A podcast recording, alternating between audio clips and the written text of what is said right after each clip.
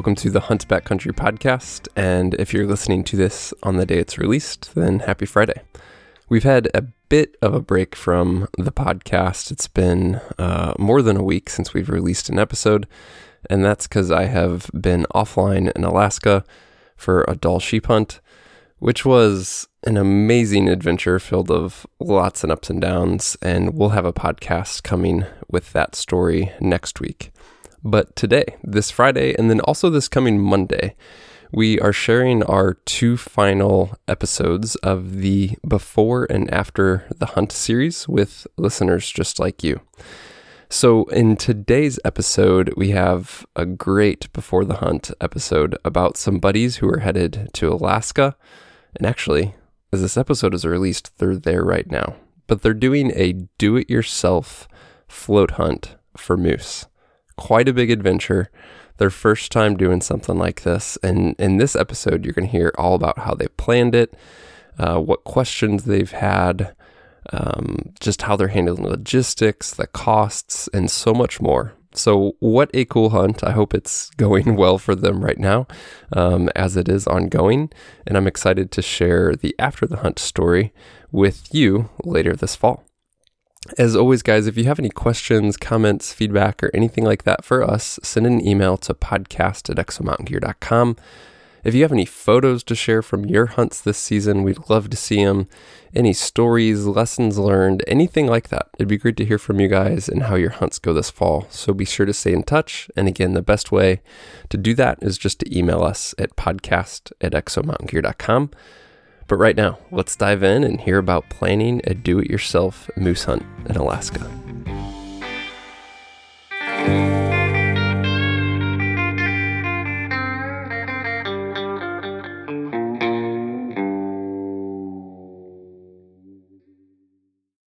Well, Brian, welcome to the Hunt Backcountry podcast. I am really, really excited to chat with you today and hear about this hunt that you're going to be embarking upon with some buddies here.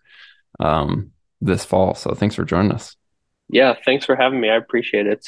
Like I told you guys earlier, I listen to every single podcast episode. It's one of my favorite podcasts. So I'm kind of honored to be on, I guess.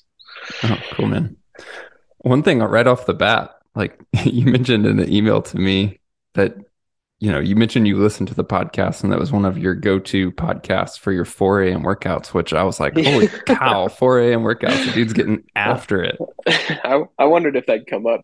Yeah. we uh so I've always well, I say always in the last five years been working out early and then I came pretty good friends with another guy and he's got to be to work by 5:30.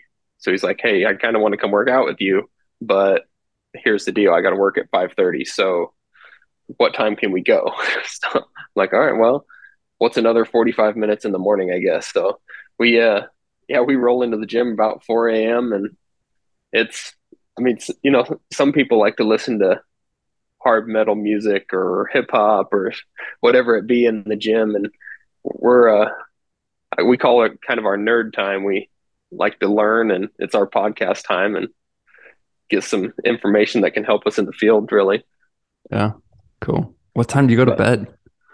Uh, about nine o'clock. My wife likes to say okay. sometimes I'm, it's a little earlier than that, but we're sitting on the couch read sitting on the couch reading books to the kids every once in a while I get an elbow nudge you know yeah yeah so, yeah but it to be honest with you one of the biggest things that we've found that that's helped us with is like hunting in the fall and even in the spring we chase a lot of turkeys here in Nebraska, and you know the sun comes up early, and but when you're getting up consistently at 3:35 every single morning, uh, waking up to go hunting is no big deal. So, matter of fact, sometimes you actually get to sleep in a little bit. Yeah.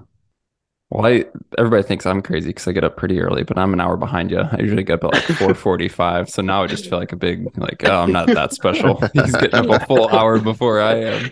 Yeah, my wife likes to say it's in the middle of the night. So yeah, says you just get up mm. in the middle of the night.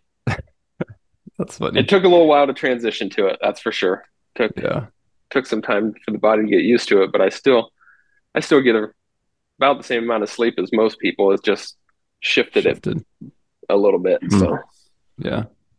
Well, we skipped uh kind of like an introduction context just for kind of who you are and all that stuff. So give us the 30,000 foot view for listeners to have some context. Well, um, I'm, my name is Brian Schoening. Um, I grew up here in Western Nebraska, really moved here when I was really young. Um, and just kind of grew up. We actually spent a lot of time in Eastern Nebraska hunting a lot of whitetails, but um, got into some antelope out here, some some some of that western hunting, some mule deer, things like that. And actually, I had never done any western hunting until um, I met a buddy in college. He was actually my college roommate, and he's from Wyoming. And he kept telling me, "Dude, you got to come out. You got to do some of this elk hunting with me.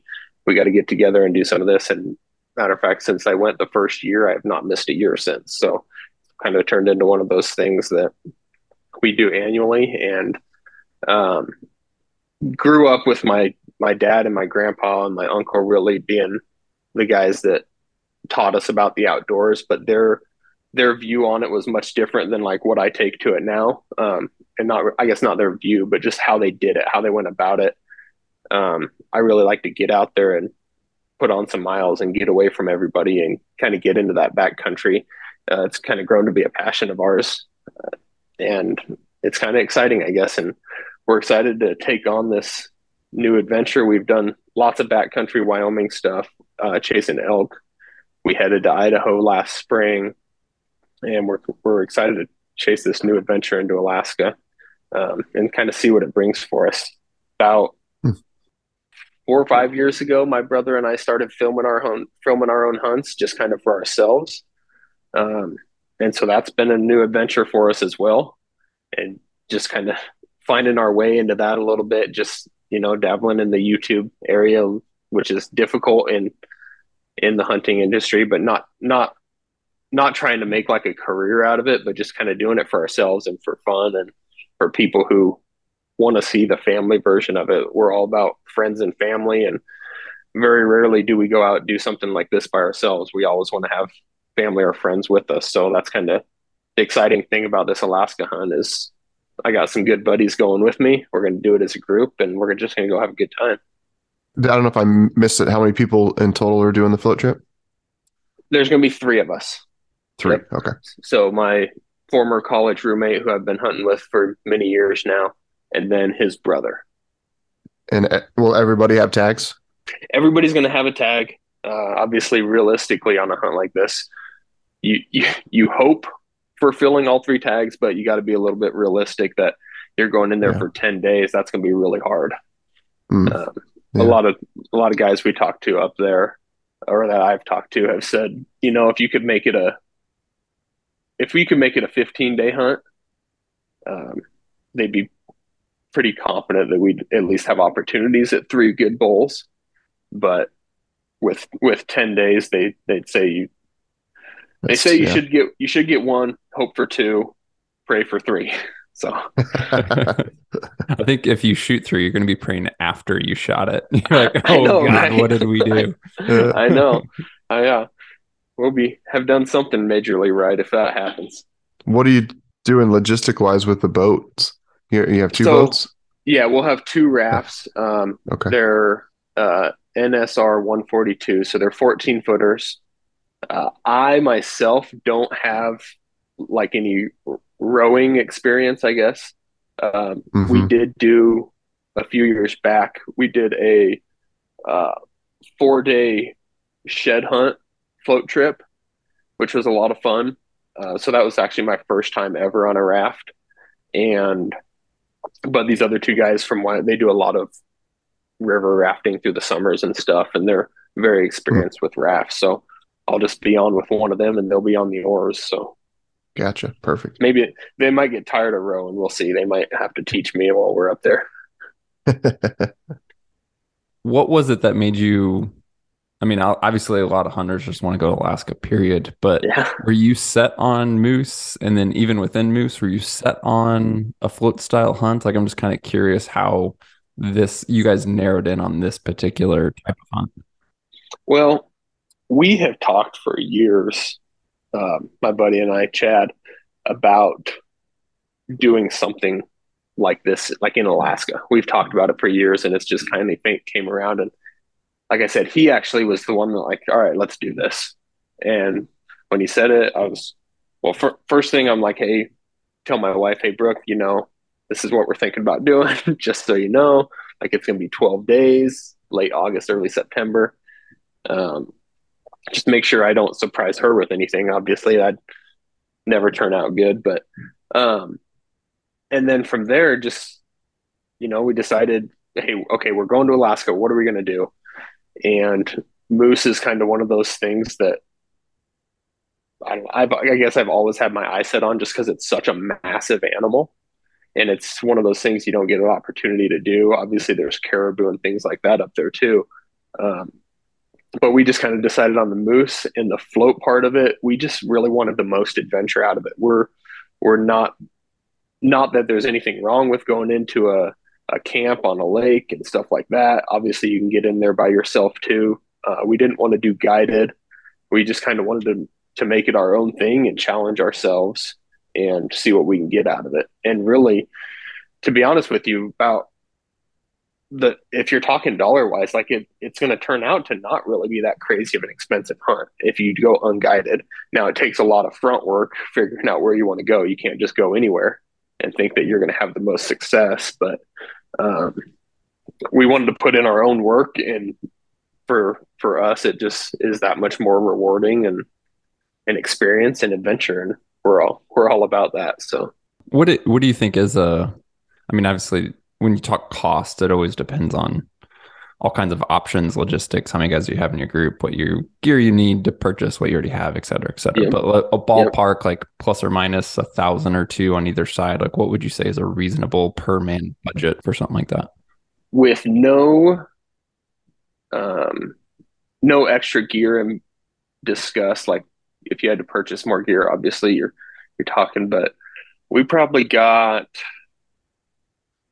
I mean, you're probably looking seven to eight thousand a piece, um, and that's maybe not quite that much. I might be ballparking a little high, to be honest with you. Yeah, I always um, round up numbers and start adding. Yeah, make it yeah. worse than it probably is. Yeah, yeah. exactly. I mean, your your your tag is your locking tag. I think was, gosh, I can't remember, fourteen hundred maybe, and then you got to buy a hunting permit or license, and then you. I mean, the expensive is is your air air travel.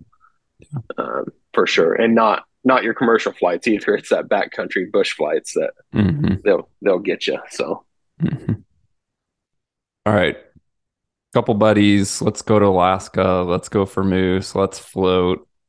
That's all great. As you said, a lot of front work when you're going DIY and you're not using either a guide or even, you know, there's a lot of planning services. Right. But if you're truly doing it on your own, like, how did you start to eat the elephant? Like, it's like, okay, Alaska's huge. We know we're floating, but there's a lot right. of water. There's a lot of places to try and find moose. Um, yep.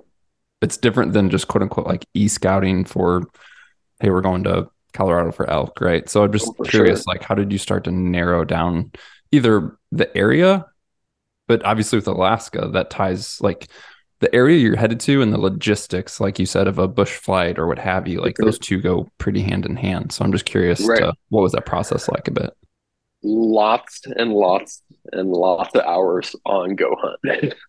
it's what it came down to. We we went in and I don't I don't remember exactly what a goHUNT membership cost me 125 bucks or something like that. It, anyways, we I bought that insider for goHUNT and just I just started breaking down units one by one, um, taking notes on each one of them.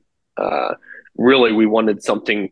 Initially, we started, and a couple of us were thinking about taking bows with us, and that actually really narrows down your units. We found. Um, so we decided that hey, if we're going on this Alaska hunt, we're going after moose, and we want to have high odds you know we want our success rate to be fairly high with it being our first time where we don't necessarily want to go up there and come back with none of us with anything. I mean that's obviously not ideal. But so i actually with the filtering stuff on there uh, filtered out some of the things that we wanted and just kind of landed on this unit. But then like you said it's so big it's so huge that even once you found the unit then you're like, okay, well, now where do you go? Okay, so we have this unit, and some of the units actually, you got to be a little bit careful because there's a lot of tribal land up there. And so it might be a huge unit with like, I, I want to say there's a unit with like 80 something percent success rate. Um, but there's only like 40% public land. You get into some of these other units that are still pretty high success rates, but there's 86 to 90% public land and you and you just have more options i guess. Um, so that was kind of where we landed on went back and forth just discussed between the three of us um, kind of what we were wanting to do if we were good with um, hanging the bows up and leaving them at home. And everybody kind of agreed that if we're if we're doing it we want to go and we want to we want to do it and experience it. And you know for for a hunt like this if you ever really wanted to go back to alaska with a bow i guess we could. But for us it's going and and just having some success and and experiencing that with each other. Um, but after after selecting the unit, um, that was actually that's when actually there more work almost came. Like we figured out what unit had had the odds we wanted. Uh, it was over the counter purchase for the locking tags. Um, and then we got then we had to figure out okay well it might have good odds but we still want to get somewhere that's really hard to get to. And so i i kind of just started searching in spent a lot of lot more hours on on goHUNT spent a lot of time on on forums and to be honest with you I, the stuff i was finding on forums didn't I, i'm always a little bit leery about that because if guys are dumping a bunch of information on forums i'm I don't want everybody to know exactly where to go. Um, so that took a little bit of sorting through and things like that. But I, I finally just found some terrain. and I made a lot of calls to a lot of different pilots. I don't, I bet I talked to 15 different pilots trying to figure out who can take me where, how far in they'll take me. Um, ran into a lot of guys in the area we're looking at that only had floats on their planes and they couldn't get me to where I wanted to go. So they kept, you know, they'd relay me to different pilots and this pilot can't do it, but this one can. And then this one's got floats, but this one's got wheels. And so just, just kind of talking to those guys and figuring out who can get me into where I want to go. Um, and then coincidentally, actually, we, uh, um, the guys that are going with me, Chad and Cole, they know a guy that had once we decided on the exact area, they happened to be talking to this guy and told him where we were going. He's like, "Oh, that's exactly where we went." And so that was kind of circumstantial, I guess, but found out that they actually killed two big bulls right away um, before they even rafted down the river at all. So. I guess that just boosted our confidence. Like, yes, like we we put in this work by ourselves.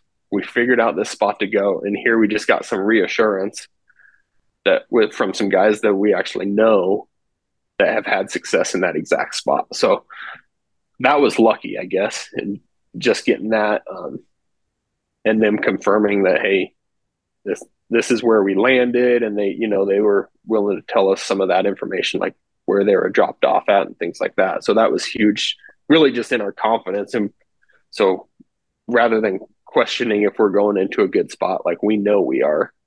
It's always nice to have that confidence going into it. Yeah. yeah. How many miles of river do you have the potential to float? We are going to have to float depending on how far up we can get. Um, our pilot said he can push us as far up that river as possible, um, but we could float up to 33. There is there's only one extraction point where we have to get out of um, okay. So, because we'll have a bigger plane coming in to pick us up, um, so we have to float down to a certain certain point, and there's a, a landing strip there mm. that they'll that they'll come into. So, I guess we better make sure we don't miss that spot. But yeah. Uh, so yeah, those, so we'll be about a little over thirty miles. Okay. Awesome. Those guys that tagged a moose before they even floated. if there's a scenario where that happens to you guys, like maybe you get dropped off and you're not in a hurry to start floating, like maybe you're going to hunt uh, near that drop off point. If that Yeah, happens our- and you fill a tag, can that same pilot get back in and kind of get that moose Yep. out for you before you start floating? Yep. So we actually have talking pilots and planes. I guess it, it's kind of it's going to be a little bit interesting. We actually have two pilots that are taking us in. So the orig- the pilot that's taking us clear up into the up the river as far as possible. Um, he's going to take us in on a, a Maule aircraft aircraft, and I'm going to leave from. I'm going to leave with him, and then my my other two buddies, they're actually going to be flying in with a different pilot on a Cessna 206, and they're going to take them to a landing strip further downriver and drop them there.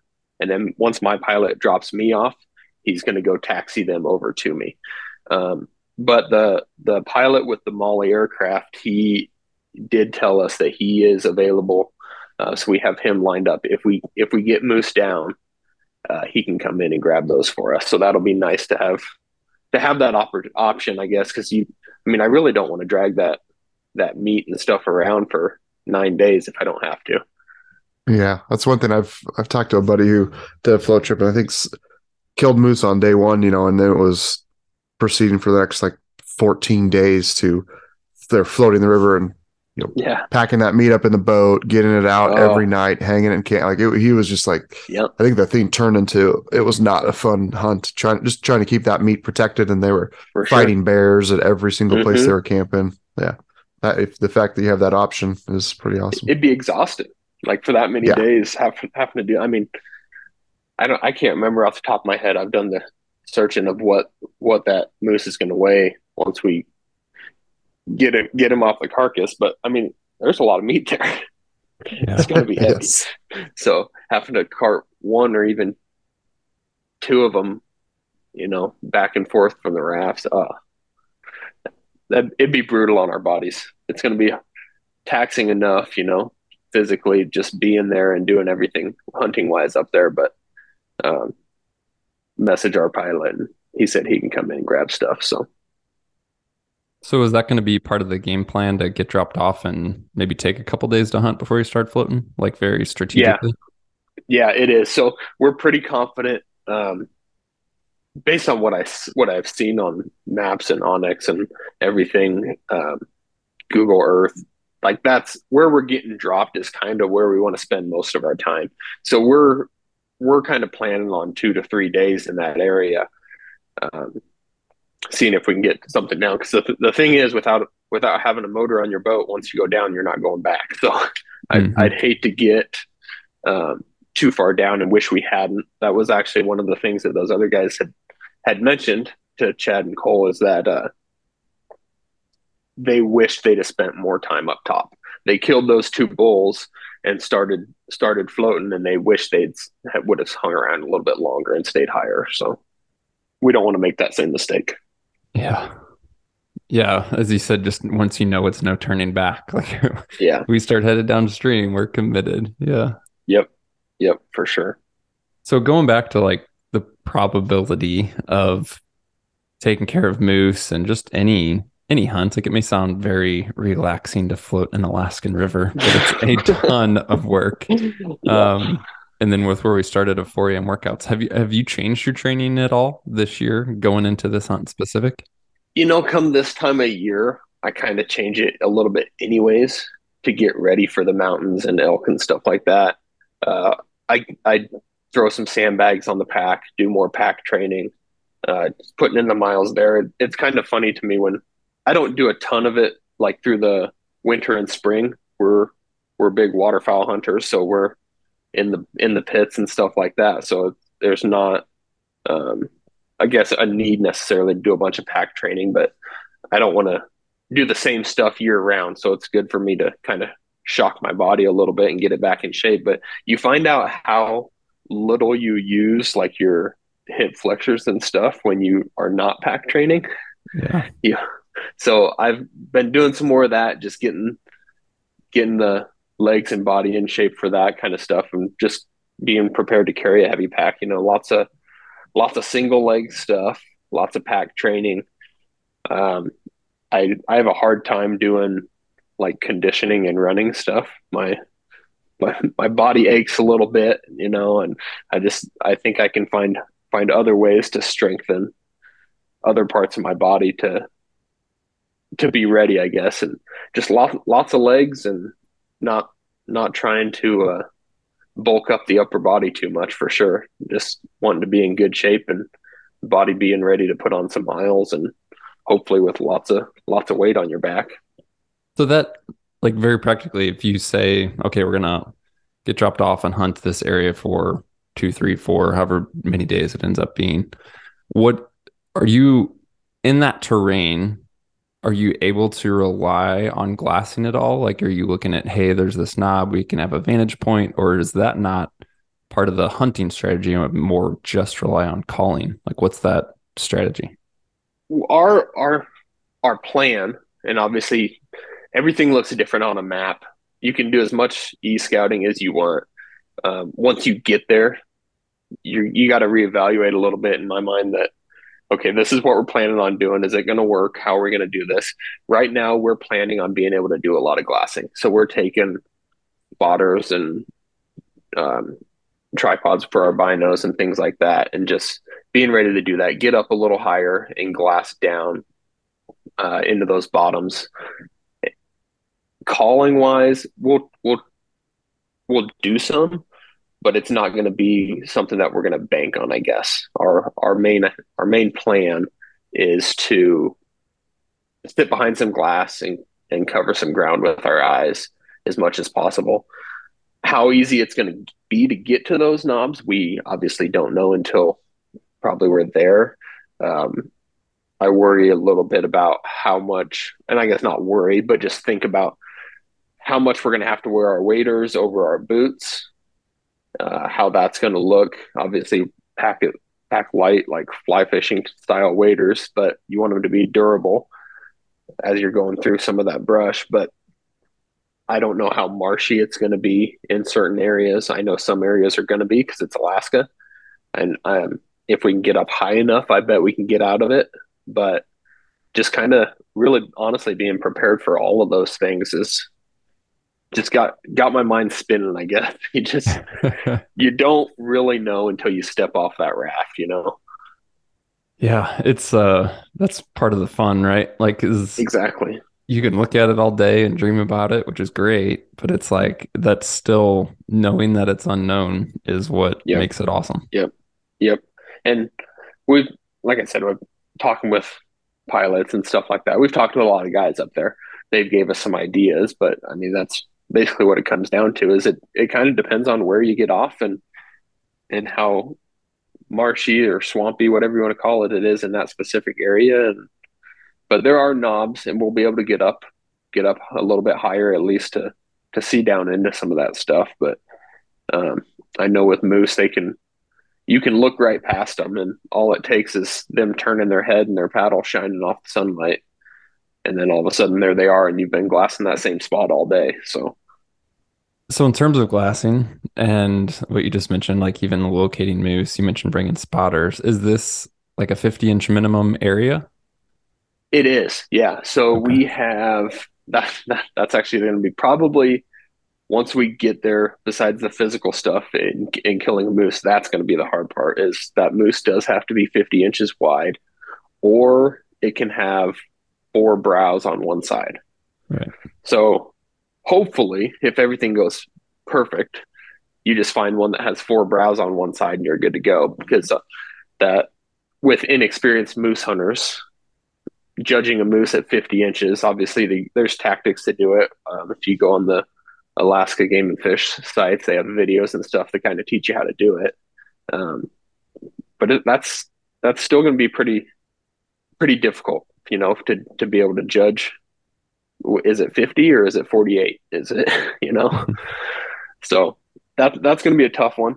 Um, that's been taking I've been trying to do as much research, videos, uh, pictures, spending time on that uh, Alaska Game and Fish website and watching their trainings and tutorials. They have like quizzes and stuff on there that you can go through and and just be as ready as you can. And I guess the what it comes down to is if you're not 100% confident, you don't pull the trigger. So, are there, as you've researched that, like judging moose, are there like reference points, tips, and tricks, or is it just a matter of like yeah. looking at a lot of moose and getting a feel for it? Because I can relate that to like when I was planning to hunt mountain goats. Like uh-huh. you start to look at judging goats, and it's like okay, we talk about like the distance from the the nose to the eye, and you can use that yep. as like a an indication of length, and then compare that to the horn. So, are there any tips or tricks like that for moose? I haven't looked into that. Yeah.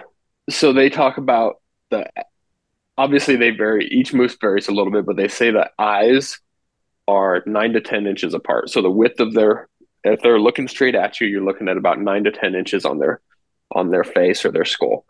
Um, so with that nine to 10 inches in the middle, if there's another skull width on, or if there's two skull widths on each side, then you have a two on the outsides and you have the one in the middle, you got a total of 50 inches.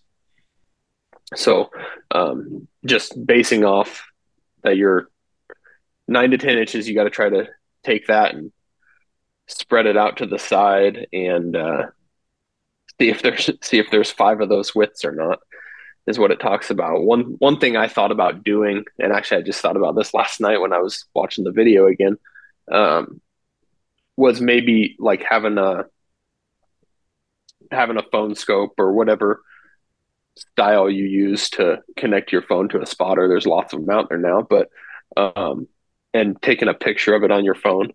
And then what you can do is if you go in and edit that picture, you can draw a line from eye to eye. And then you can actually take that and move it or copy it and duplicate it over and see if it's there. But it's it's going to be hard. That's going to be the the most difficult part is judging if it's 50 inches. And I'm just just trying to come up with creative ways on how to do that. Obviously, the closer you are to the moose, the easier that is. So, um, yeah, that'll that'll for sure be the toughest part of of judging a legal moose is if he doesn't have four brows on one side, questioning if that thing's 50 inches or not. Hopefully, just get lucky and they're so big it doesn't matter. Like, yep, that's. I know. I think it's either 68 or 70. yeah, yeah, oh, exactly. If hopefully it's like, okay, is there is that three eye widths on that side? I don't know. There might yeah. be yeah, just hope the thing hope the thing's so massive that there's absolutely no question in mind. Yeah. When you choose, so you take the whole moose season. How did you guys choose dates? Was it based on just work? Was it based on flight availability, or was it very intentional? Of like, hey, I want to target this time of the season for you know behavior activity of the moose. What what did that look like? We really wanted to be there um, on opening day, to be honest with you, for this one. Um, and the, I guess the biggest reason is that we know in the area we're going to, we know that there's a couple outfitters that work out of the same area. And we felt like just getting in there as early as possible with the least amount of activity um, is is going to be best for us.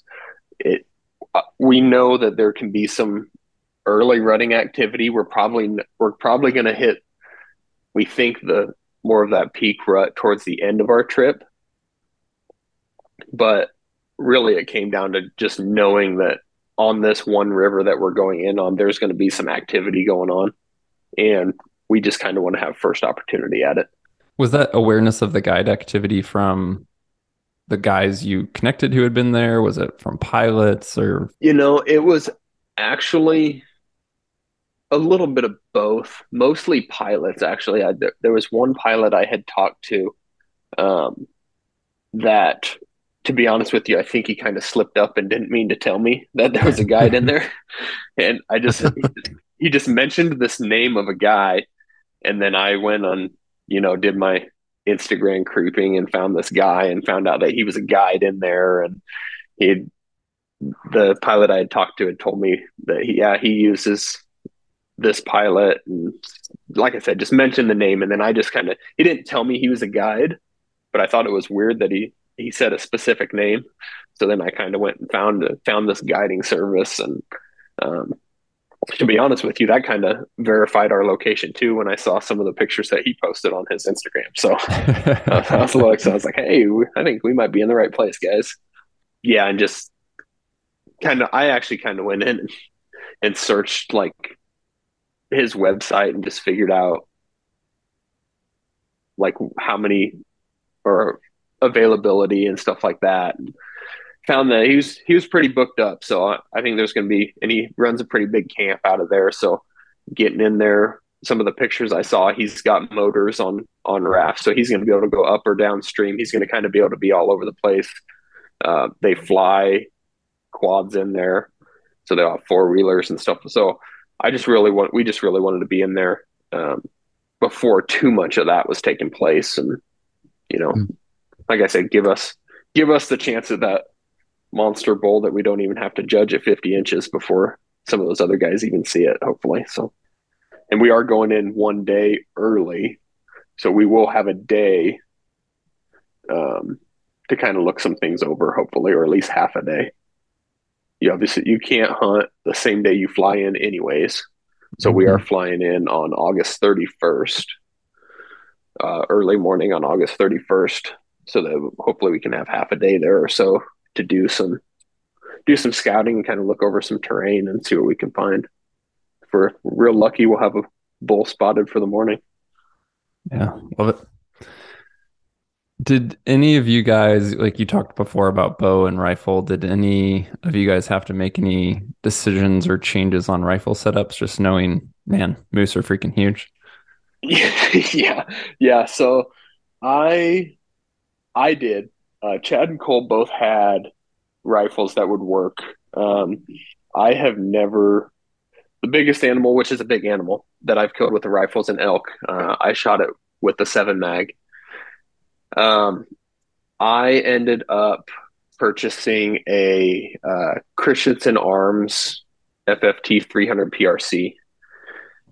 Um, just doing some research on that, I I was pretty confident I I wanted to a 30 caliber rifle. Um, those other guys, one of them's shooting a 300 Win Mag, I believe, and then I think one of them's taking a 26 Nosler, if I remember right. Um, so really, those guys felt like they were already pretty well set up, but I didn't feel like I had anything that that I really wanted to take and trust in Alaska um, on a moose hunt I wanted something that that had some knockdown power and that I was confident in. Um, and it gave me a good reason to buy a new rifle too, I guess. so didn't take too much convincing. No, no, it was it was pretty pretty easy convincing on my part. So so yeah, we we did play around with the idea a little bit of of uh, sharing rifles, just because there is three of us going, but when it came down to it, none of us actually live in the same place. We don't, and none of us live in the same town. I just wasn't confident, uh, you know, shooting somebody else's rifle after. I, I just want to be able to set my own stuff up. I want to shoot it. I think everybody looks through a scope a little bit different. Um, mm-hmm. I've shot some other guys' rifles doing some other hunts, um, but I on a hunt like this, I wanted to have 100% confidence in my rifle and know that it, I was carrying it on my back. If it was bumped, it was my fault. If something happened, it was my fault. I didn't I didn't want to like have somebody else carrying this rifle. I shoot at this moose and completely whiff and then find out the scope's off, but I was never carrying the rifle. So now I'm pointing finger. I I just didn't want any of that. So yeah. we decided for for the for the weight of it flying in with planes anyways, you know, you're not you're not backpacking the entire time uh, it just wasn't worth wasn't worth seven pounds. Do you have any weight restrictions as far as the that the pilots have given you to get in there? We yeah we typically run pretty light anyways. You know with all the with some of the backcountry stuff we've we've done.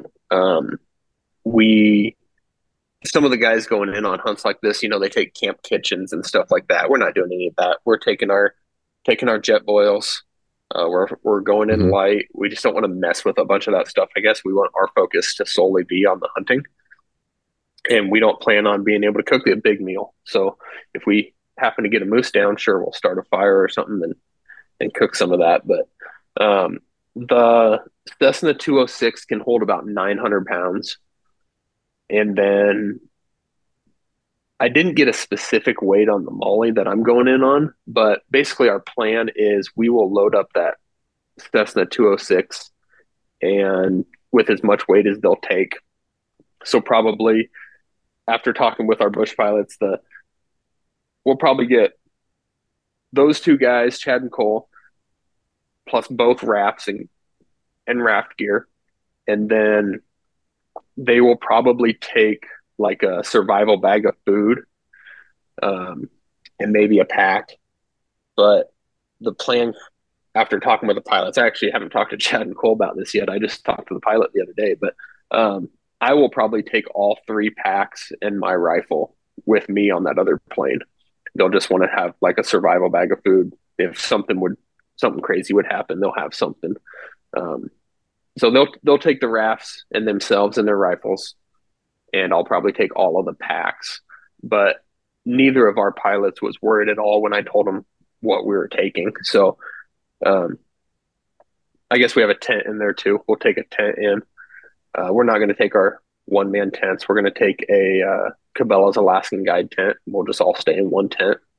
And mm, yeah, good it, choice. It's yeah, it's not too crazy heavy, and it'll be nice to have some space and know that you know if that weather does turn, we can all kind of hang out in there and with with the stuff we're taking, that's not going to be a problem weight wise. So none of the pilots were real worried about our weight once we talked about what we were taking. So not something new that I ever really consider in lower 48, but you need to take into account there's a good chance you could spend two or three days inside of a tent.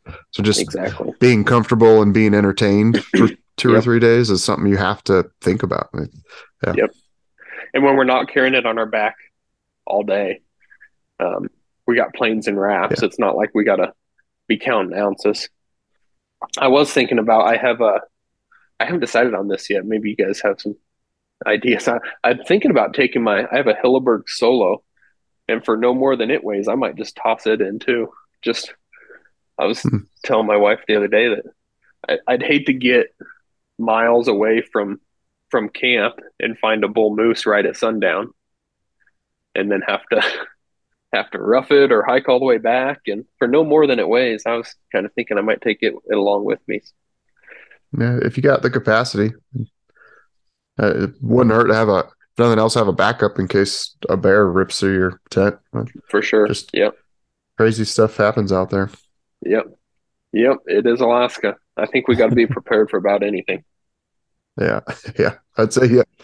You guys have high potential for a lot of adventure on this hunt. Good, good and bad adventure. yep, yep, yep. Hopefully, uh, ninety percent good, right? Yeah, uh, yeah. Great. Are you guys bringing a bear fence? Uh, yeah, we actually we don't own one, but we found a place we rented one. Okay. So we'll we'll have a, a bear fence rented out.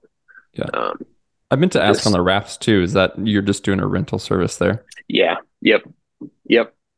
They'll they deliver it right to our right to our airport for takeoff and yeah, give us a little lowdown on it. But the the rafts that we actually rented, both of my buddies that are going, they both own this exact same raft, so they're they're familiar with it at least, and they've that's used great. the exact same thing. So that that that's beneficial too.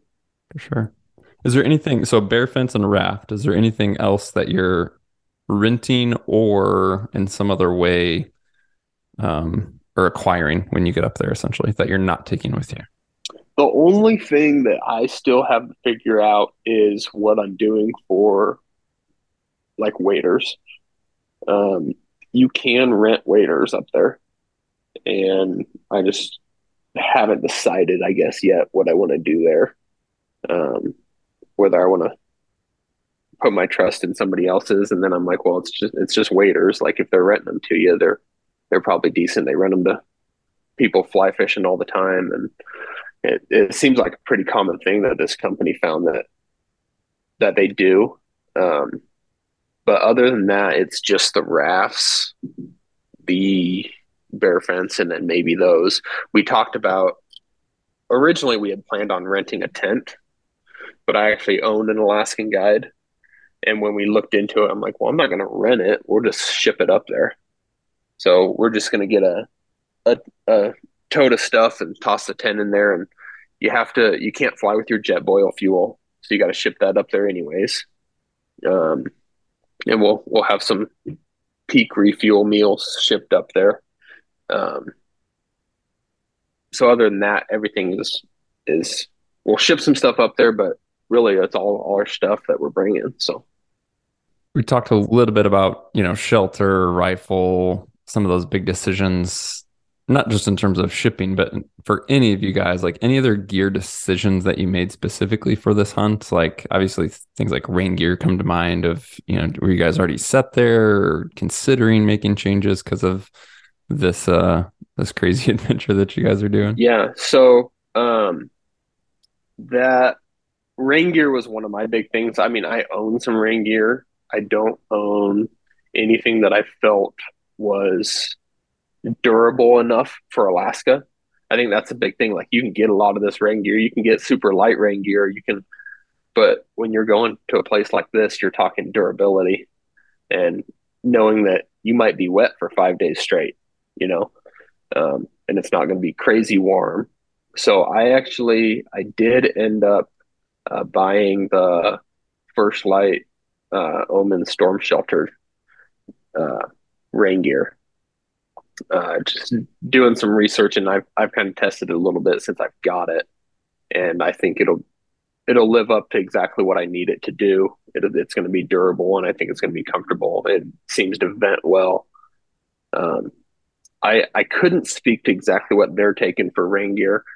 Um, every time I find something that I end up getting for for this trip, I I send it right to them and say, hey, this is what I got for this um, just so those guys know too, because I know they have they've had some of the same questions with rain gear.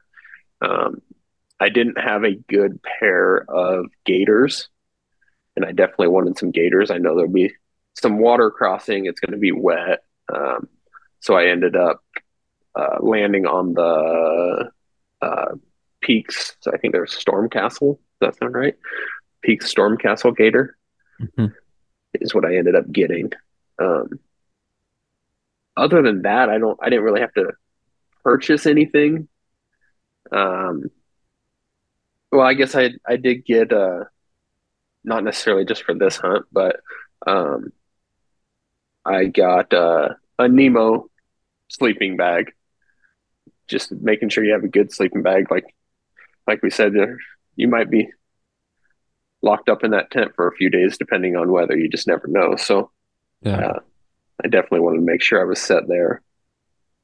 Steve, you and I, you and I just recorded a Monday Minute episode yesterday, which is probably uh, a month and a half before this episode podcast may be released. So it's going to be very disjointed. But um, in a podcast you and I just did, Steve, it was uh, let's see, Monday Minute 180. Your Alaskan moose hunt came up, and different hunt in the sense that it, you know, you guys didn't do a float hunt, you did like a drop, but just having had that experience, you know, in, in that podcast, you're talking about how your mindset's totally different now and things like that. I'd just be curious to like, what would you want to relay, kind of share with Brian for his first Alaska trip? Because that was also your first Alaska trip. And again, I'm not saying the mm-hmm. hunts are going to be the same, but just like, yeah, what would you want to chat with Brian about on that? Uh, I, yeah, I think I think you're there, being mentally prepared for the adversities, right? Like mm-hmm. instead of being, I think, how how long's your hunt? Ten days. Ten days. Yep. Yeah. So expect to hunt six of those ten days. Just yeah, that'd be my. It, what's I think you in Alaska, all my hunts I've done in Alaska, there is always some form of weather that it's just we just don't see in the lower 48 right. to where you're like truly just in the tent for 24 hours right? Unhuntable conditions. So expect expect to lose some hunting days whether it's on you know you, not everything's going to go smooth going in on the flight right? You're going to have weather delays and then if there are weather delays, things get backed up because they got other hunters they got to get out in front of you. But I think just mm-hmm. going in with the knowing things are probably going to go wrong, and so you have a, you'll just end up with a better attitude versus if you're, you know, because it's it'd be really easy to get, oh, just kind of down, right? Just get depressed or sad that things aren't going the right Yeah. way. Yeah. Yeah, you know, get um so just that's a big one to me, just having the right mental mental attitude and rolling rolling with the punches because they're going to Yeah. come. Like I, as That I kinda- said there, like that was actually one of the questions I had for you. Like, how do you? I've been on some, I've been on some hunts that that are pushing ten days, you know, and kind of in that Mhm.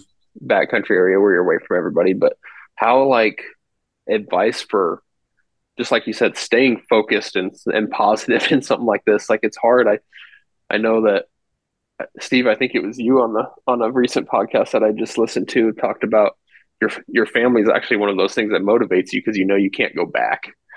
You, Right. you can't just keep going back. It it's one of those that you know that use use use that idea. I guess that you know you're away from them, so you got to make the make it worth it.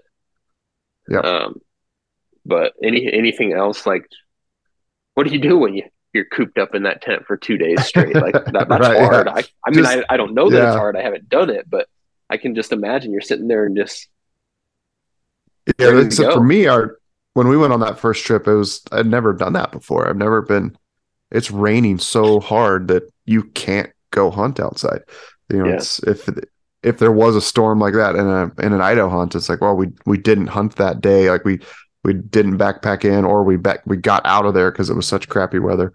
Where there, you're just stuck.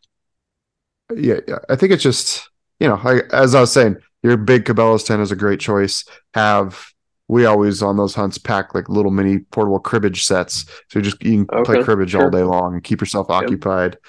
The you know, a few little if you'd like to read, down some download some books to your phone or whatever.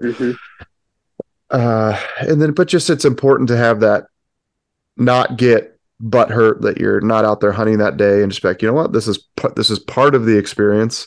It'll just Yeah. add to the story in the end, and just you got to fight the negative attitude because it's only going to affect your hunt, um, in a, you know in a much worse way than if you were because you're stuck in the tent than if you were to you know just remain positive. And then the second the sun clears you're out there hunting hard and getting after it. Uh, so yeah that's a big one. Waders. Well, you mentioned something about like lightweight fly fishing waders. That that scares me. You definitely want something more beefy tough. Yeah, Yeah. we went on that first trip we had these they were called neos river trekkers which they don't exist anymore and they're actually they're a hip wader they were pretty awesome except for the fact that we were frequently in water that was that going over the top of them Yeah, Uh, and that's what I worry about not, you're- not getting yeah. a chest wader. yeah the just yeah something that's going to be tough and durable is, is Mhm. certainly i would err on that versus trying to save a couple pounds Yeah. um Is that? I- I mean, I I think I got to kind of be prepared to, from stuff I'm finding, anyways. I'm could be in those things for most of a day, depending on where you're at. I absolutely. When you're in the boat in the river all day long, you'll spend if you're not out hiking away, you know, a mile away from the river, which most likely you're not going to do. My Yeah. guess is you're in those waders ninety percent of the time. So definitely don't. I'd get some beefy burly Yep. ones. Yep. Um, how about meat logistics getting it home? Have you researched that?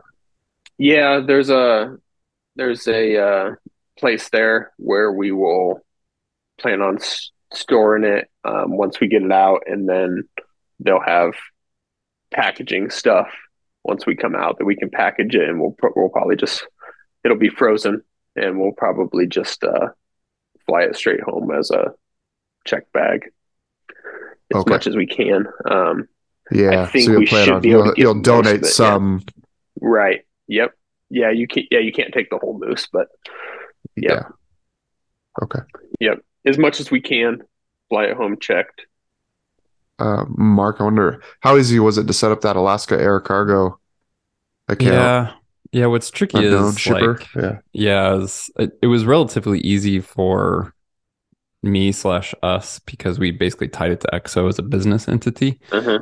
Um, Mm-hmm. I've talked with some customers or not customers, um, podcast listeners who've done it as individuals, but I think it isn't as straightforward. Like they do a little bit more vetting because really that's the the reason that kind of network and option exists is for businesses to like say you know uh, a lobster company on the east coast to ship lobsters right like air Sure. cargo stuff so it's it's Sure. meant more Yeah. for like commercial use um i have again spoken with some folks who've set it up individually i just don't think it's as quick and then the other thing just to keep in mind with that is you would need someone there to coordinate right so like you're For sure. shipping Yeah. air cargo later so it's like who's on the ground later who's willing to go drop that off at the airport Mhm. um, so it definitely is an option to consider, maybe to look at.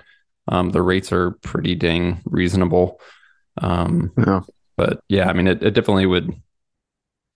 It, you know, if you work with like maybe one of those pilots or just get to know any sort of local, maybe in the people you're renting the raft from, like if if they're, you know, if it's convenient for them to potentially do something, or maybe just a meat processor, um, it's at least worth exploring. Yeah, that might be something I need to look into because we, the one thing I didn't mention is we have, that's how we're shipping stuff up there. Uh, my buddy Chad that's going with us, he knows a guy in Anchorage actually. And so that's who we're sending stuff to. Perfect. And we're just ship, shipping it straight to this guy. So we'll ship our tent and that kind of stuff, our, our, uh, peak meals and Jetboil fuel. We're just sending it straight to his house.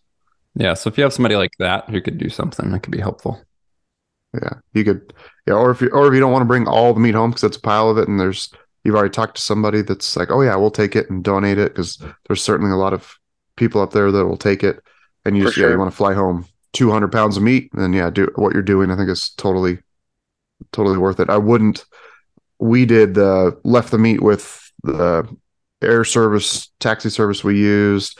They finally got it to the butcher like three months later, and then it, I think we got the meat you know, the hunt was in September. We didn't get it till like February or something the next year. It was okay. ridiculous and cost way more than we, you know, they charged Yeah. us to fly it to Anchorage. The and then the meat processor charged a boatload of money to cut it up and then ship it all home. And it was uh, just a pain. It was definitely a process I wouldn't go through again. Not that it can't be done well or whatever, but uh, another thing I would say is just it plan on days up front and days on the back end for logistics. Don't don't create your schedule so tight that it's like, all right, we land at 8 a.m. We're to this place by 10 a.m. We're flying by 11 a.m. Like just give yourself, I think that just creates more because of the, frequency of delays up there. Just give yourself some Mhm. time to let things process and happen. And yeah, like the fact that you kind of have a day, you're, you basically have a day buffer of where you're going in early. I think that's good, you know, because if you, if you aren't, if that you lose that day, then you still you're still on the ground opening day. Just to you Yep. know, obviously you can't hunt, but you can look for animals. Yep. So just That's give what- yourself a buffer.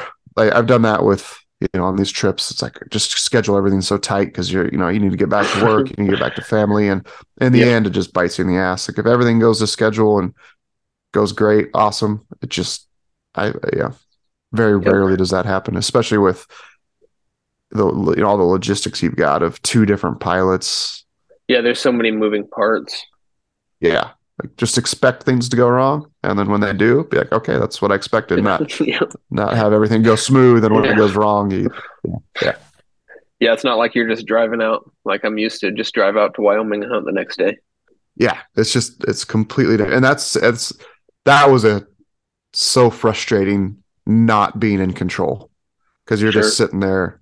The pilot's the one who dictates when you leave. And uh, there's a couple times we're sitting there just like the weather looks great here. You know what the f is going on? Like why are we getting out? The pilot's telling you, well, it's kind of you know you can't fly out because where we land's bad. And you're like you're not sure if they're full of it or it's uh, it's frustrating. So just a lot of patience and a good attitude goes a long ways. That's good stuff. I never thought of this like as you were talking about just delays and all that, and just thinking through all my experiences in Alaska, which has always included delays and like you said, Steve, being outside of your control. But I was thinking of how many times when people are upset about something and they vocalize it, it starts with, I can't believe that. And then they go on to like complain about whatever happened. And I think just eliminate that from your language and your mind. Like when it comes to Alaska hunt, yeah. like any moment where you're just like, I can't believe that. And it's like, no, I should have like expected that that was at least a possibility, right? like, yeah.